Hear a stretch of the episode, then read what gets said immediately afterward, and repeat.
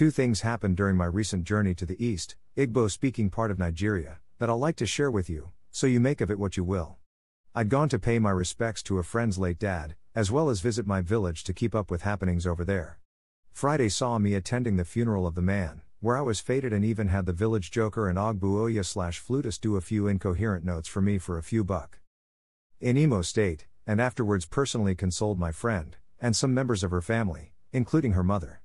I attended Sabbath on Saturday also in Imo, hence couldn't attend another burial in my village in Anambra State, intending to pay them a condolence visit the following day. Just as I was planning my itinerary in my village on Sunday morning, a cousin of mine came calling.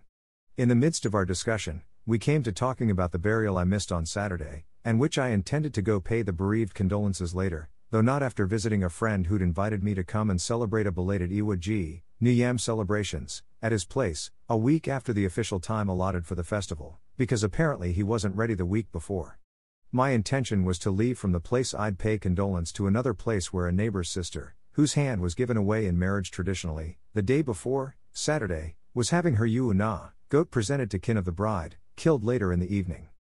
So, back to my tale.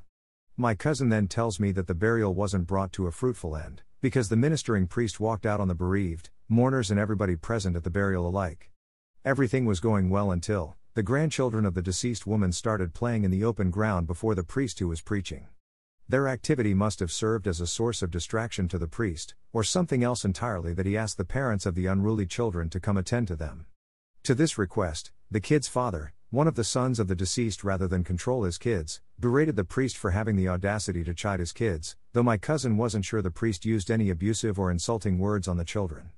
This soon degenerated into a war of words between the man and the priest, leading to the priest stopping further proceedings regarding the burial, and then went on to place a curse on the man for having the effrontery to challenge his authority.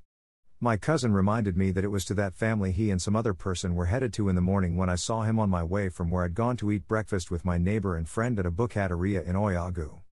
Their intention? To break the ice, so that the deceased can be interred and other funeral activities can be completed. The other thing had to do with the village god. Two contending parties had approached it to help solve an issue involving money. In the end, it was decided that a party should pay the other 40,000 naira as part of resolutions to the problem. Because our village god didn't have a bank account, it was agreed that the sum be paid into the account of one of the hangers on at the shrine, which was promptly done. Unfortunately, the one who received the funds failed to remit it, but left the village, such that the one who had paid once before, had to pay again, just so that peace can reign, though not without handing over the one who'd just defrauded him, to the village god for appropriate action or sanction.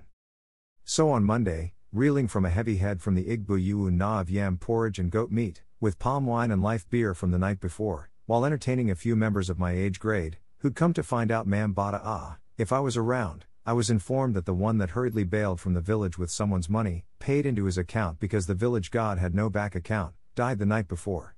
He was said to have been brought back to the village during the weekend, so that he could be taken to the village god on Tuesday, consulting day, so he could plead for mercy, and maybe be granted some respite from the debilitating disease that had left him a shadow of his former self.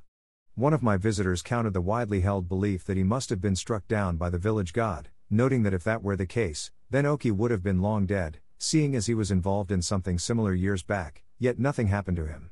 He opined that the man must have died from AIDS related ailments, seeing as symptoms he manifested were similar to those exhibited with HIV and AIDS infection but he was quickly reminded that Oki quickly saw the error of his ways, retraced it, and obtained mercy from the gods. Besides, no one knows the ways of the gods, seeing that years back the same village god visited a pastor with death, along with his family, for desecrating his shrine after the pastor, attempting to prove to his congregation that his Christian god had dominion over his village god, at a time when the shrine was so unkempt that it was almost turned into a public toilet. Since I returned from the village, I've been pondering over both events. I wondered why the priest couldn't look beyond pride and allow the burial and funeral to continue in spite of provocation by just one member, a son out of seven sons, and three daughters, of a family, and guests, including of timbre and caliber present.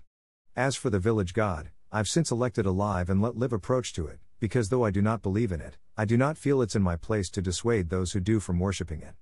This latest event, though, just as with that other one with the pastor, illustrate that something may just be up with these so called gods of our fathers, whether or not we intend to acknowledge it. And this is when I have intentionally decided not to tell a third story, that may send shivers down your spine here, maybe never even, but I'll leave you to make your conclusions.